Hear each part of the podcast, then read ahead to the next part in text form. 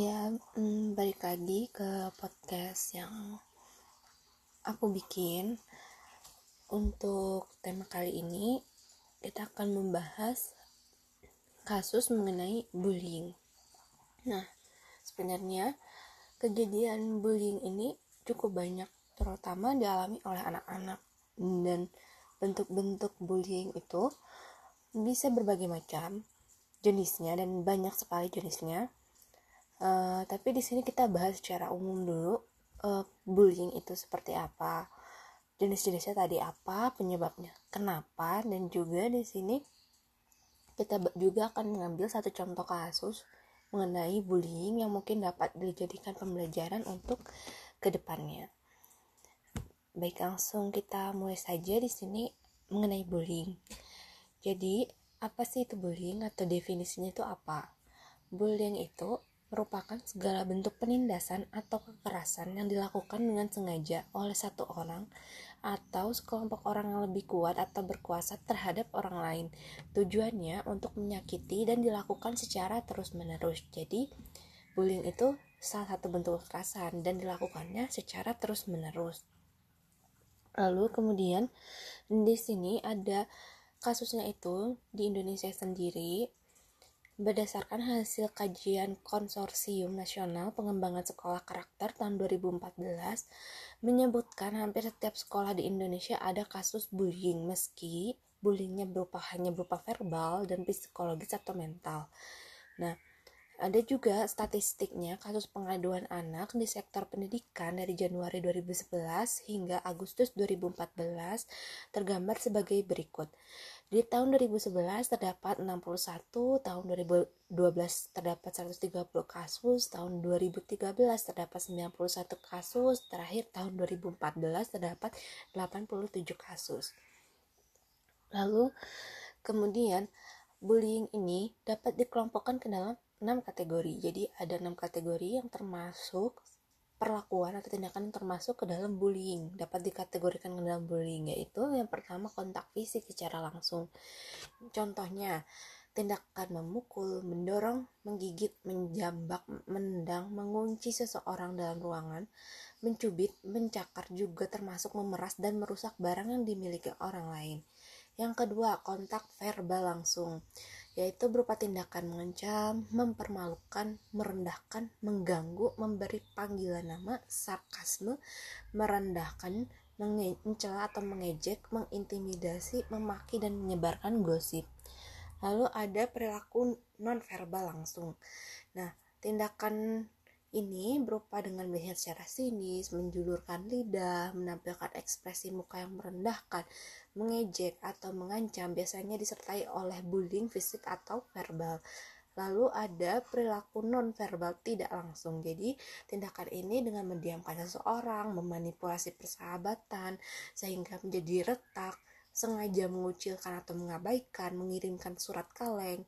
Lalu kemudian ada cyberbullying. Nah, tindakan menyakiti orang lain dengan sarana media elektronik. Jadi melalui perantara media elektronik seperti rekaman video intimidasi, pencemaran nama baik lewat media sosial. Lalu kemudian ada pelecehan seksual yaitu kadang tindakan pelecehan dikategorikan perilaku agresif fisik atau juga bisa secara verbal. Lalu kemudian uh, di sini kita akan membahas mengenai uh, bullying itu terjadi karena apa sih? Jadi menurut suatu uh, kutipan ya, bullying itu terjadi karena adanya ketidakseimbangan kekuatan antara pelaku bullying dan target dan target korban. Ket, nah, ketidakseimbangan kekuatan ini bisa berupa ukuran badan, kekuatan fisik, kepandaian bicara atau pandai bersilat lidah, gender, status sosial, perasaan lebih superior. Nah, unsur ketidakseimbangan kekuatan inilah yang membedakan bullying dengan bentuk konflik yang lain. Jadi, intinya ada ketidakseimbangan kekuatan di antara pelaku bullying dan target korban. Lalu uh, selanjutnya adanya perilaku tidak wajar, ketidakseimbangan kekuatan tersebut dengan cara mengganggu. Jadi karena ketidakseimbangan kekuatan tadi menyalurkannya ke cara-cara yang mengganggu seperti menyerang secara berulang kali atau mengu cara mengucilkan. Nah, contoh lain nih yang paling sering yaitu kita temui sehari-hari yaitu mengejek, menyebarkan rumor, menghasut, bisa mengucilkan, nakut-nakuti atau intimidasi, mengancam, menindas. Nah, sebagian orang mungkin berpendapat bahwa perilaku bullying tersebut merupakan hal yang sepele atau bahkan normal dalam tahap kehidupan manusia atau dalam kehidupan sehari-hari. Namun, faktanya perilaku bullying itu merupakan learned behavior karena manusia tidak terlahir sebagai penggertak dan pengganggu yang lemah. Nah, bullying itu merupakan perilaku tidak normal, tidak sehat, dan secara sosial itu tidak bisa diterima. Lalu, kalau kita membiarkan atau menerima perilaku bullying, berarti membiarkan bullies power kepada pelaku bullying, menciptakan interaksi sosial yang tidak sehat, dan meningkatkan budaya kekerasan. Lalu di sini uh, kita akan membahas tipologi dari bullying ya. Jadi kebanyakan orang itu hanya menganggap kekerasan itu hanya dalam konteks sempit yang biasanya berkaitan dengan perang, pembunuhan, atau kekacauan.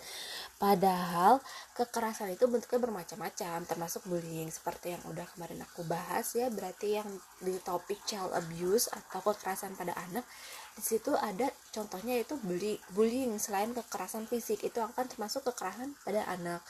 Lalu ada empat tipologi atau tipenya Kekerasan bullying dapat diidentifikasi. Yang pertama, kekerasan yang terbuka. Jadi, kekerasan yang terbuka ini merupakan kekerasan yang langsung dapat dilihat. Misalnya tawuran antar pelajar ataupun perkelahian Lalu ada kekerasan tertutup atau ini kekerasannya dilakukan secara tersembunyi dan tidak langsung seperti perilaku mengancam. Lalu ada kekerasan yang bersifat agresif, kekerasan yang tidak untuk perlindungan tetapi untuk dia ingin mendapatkan sesuatu yang dikehendaki.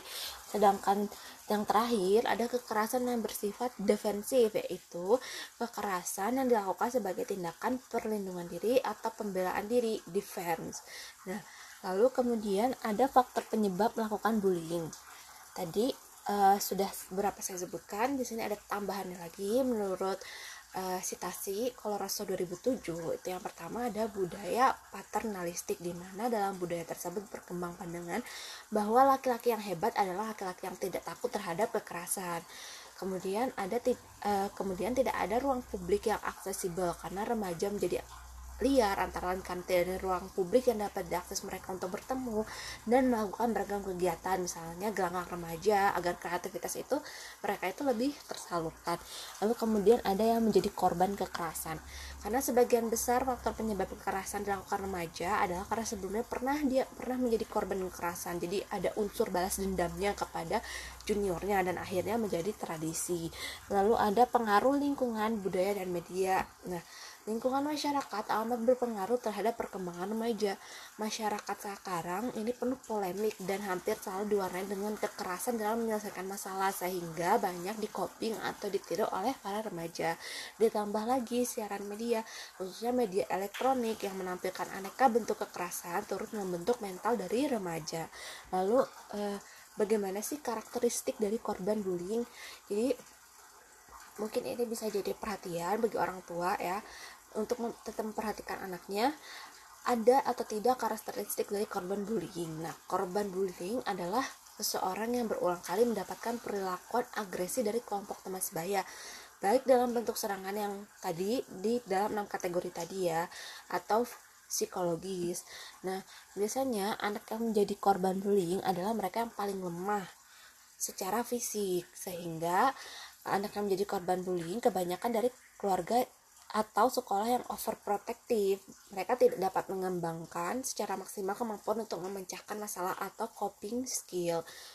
Lalu kemudian eh, ada beberapa karakteristik anak yang rentan menjadi korban bullying. Misalnya anak yang baru di lingkungan itu. Anak termuda di sekolah anak yang mengalami trauma anak penurut anak yang perilakunya dianggap mengganggu orang lain anak yang tidak mau berkelahi anak yang pemalu anak yang miskin atau kaya anak yang ras suku etnisnya dipandang inferior oleh penindas anak yang agamanya dipandang inferior jadi rasis dan sar ya sara ya. Lalu kemudian uh, memiliki ciri fisik yang berbeda, anak dengan ketidakcakapan mental atau fisik dan anak yang berada di tempat yang keliru pada saat yang salah. Nah, kemudian uh, ketika anak ini menjadi korban bullying, biasanya anak tidak akan memberitahukan kepada orang lain secara terus terang. Nah, kenapa mereka tidak mau memberitahukan kepada orang lain bahwa mereka itu telah menjadi korban bullying yaitu karena pertama mereka itu merasa malu karena pernah ditindas. Jadi si anak ini malu untuk menceritakan kepada orang-orang di sekitarnya bahwa mereka itu pernah nih ditindas lalu kemudian takut akan aksi balas dendam kalau orang dewasa diberitahu jadi banyak fenomena yang terjadi apabila anaknya menceritakan kepada orang tuanya bahwa uh, dia telah mengalami perilaku kekerasan. Lalu kemudian orang tuanya lah yang membalas dendam kepada si pelaku bullying tersebut. Lalu mereka berpikir tidak ada orang yang dapat menolong mereka karena mereka ini tidak tahu ya harus bagaimana ketika menghadapi bullying dan mereka tidak tak tidak tahu juga siapa yang dapat menolong mereka. Jadi mereka berpikirnya oh tidak ada orang nih yang dapat menolong kami seperti itu. Lalu mereka tidak berpikir kalau ada ada orang yang akan menolong. Nah jadi karena tadi sudah pemikirannya sudah oh tidak akan ada orang yang menolong kami mereka tidak berpikir nih tidak terpikir bahwa akan ada nih orang yang masih mau menolong mereka. Lalu selanjutnya di sini untuk dampak bullying. Nah Dampak bullying itu ternyata dapat mengancam setiap pihak yang terlibat baik anak-anak yang dibully, anak-anak yang membuli, anak-anak yang menyaksikan bullying, bahkan sekolah dengan isu bullying secara keseluruhan. Nah, bullying itu membawa pengaruh buruk terhadap kesehatan fisik maupun mental dari anak. Lalu setelah itu dampak bagi korbannya itu ada depresi dan marah, rendahnya tingkat kehadiran dan rendahnya prestasi akademik siswa, lalu menurunnya skor tes kecerdasan atau IQ dan kemampuan analisis siswa. Lalu kemudian untuk dampak bagi pelaku. Jadi pelaku ini dia memiliki rasa percaya diri yang tinggi dengan harga diri yang tinggi pula, cenderung bersifat agresif dengan perilaku yang pro terhadap kekerasan. Tipikal orangnya berwatak keras, mudah marah, dan impulsif toleransi yang rendah terhadap frustasi. Jadi, mereka memiliki kebutuhan kuat untuk mendominasi orang lain dan kurang berempati terhadap targetnya. Dengan melakukan bullying, pelaku akan beranggapan bahwa mereka memiliki kekuasaan terhadap keadaan. Jika dibiarkan terus-menerus tanpa kita intervensi, perilaku bullying ini dapat menyebabkan terbentuknya perilaku lain berupa kekerasan terhadap anak dan perilaku kriminal lainnya. Lalu, ada juga dampak bagi siswa yang menyaksikan bullying atau bystanders disebutnya ya. Jika bullying dibiarkan tanpa tindak lanjut, maka para siswa yang menjadi penonton dapat berasumsi bahwa bullying ini merupakan perilaku yang dapat diterima secara sosial. Dalam kondisi ini, beberapa siswa mungkin akan bergabung dengan penindas karena takut menjadi sasaran berikutnya atau beberapa lainnya mungkin hanya akan diam saja tanpa melakukan apa pun dan yang paling parah, mereka merasa tidak perlu untuk menghentikannya. Jadi sering kita lihat ya contohnya. Yang saya pernah lihat itu di media sosial di Instagram itu secara terang-terangan teman ada seorang anak yang dibully oleh temannya dan secara terang-terangan anak yang lain itu bukan menghentikan atau membantu teman yang menjadi korban bully tapi mereka malah asing memvideo dan juga ada juga yang bergabung dengan para penindas tadi.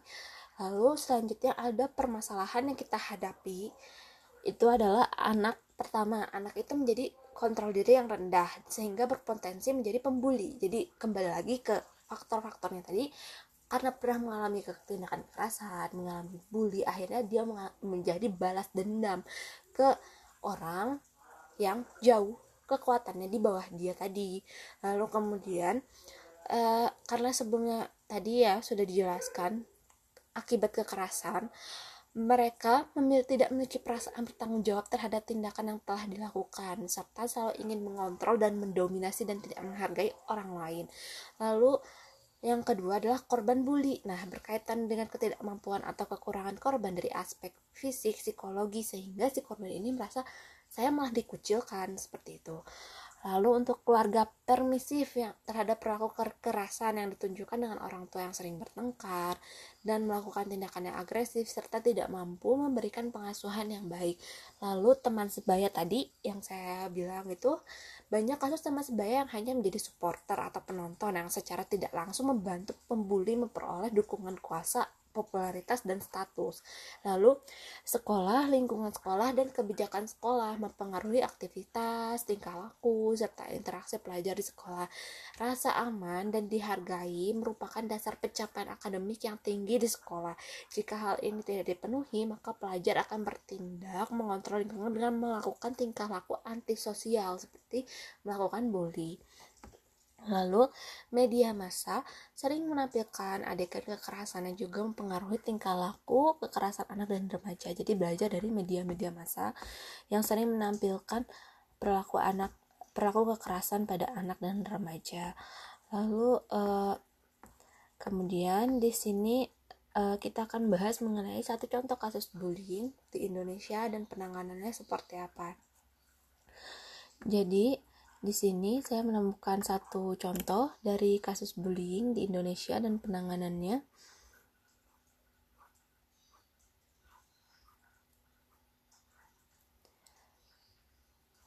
Nah, jadi ini kejadiannya adalah terjadi di Malang ya. Jadi uh, bully di kota kota Oh ya, ini kejadiannya terjadi di kota Malang, di mana siswa SMP Negeri 16 kota satu kota ya, kota Malang ini mengalami kejadian bully yang dilakukan oleh teman-temannya. Bully yang dilakukan buat korban harus mengalami amputasi pada jari tengahnya. Polisi pun telah melakukan penyelidikan lebih lanjut untuk mengenai kasus tersebut. Jadi ini sayangnya terjadi di sekolah dan pihak sekolah terkadang tidak memberikan sanksi yang berat bagi pelaku juga. Nah, itu masih menyita banyak perhatian. Kemudian itu salah satu contoh ya. Jadi ada yang sampai diamputasi. Bahkan yang saya baca itu saya ambil dari suatu sumber berita kasus bullying yang terjadi di kota tersebut.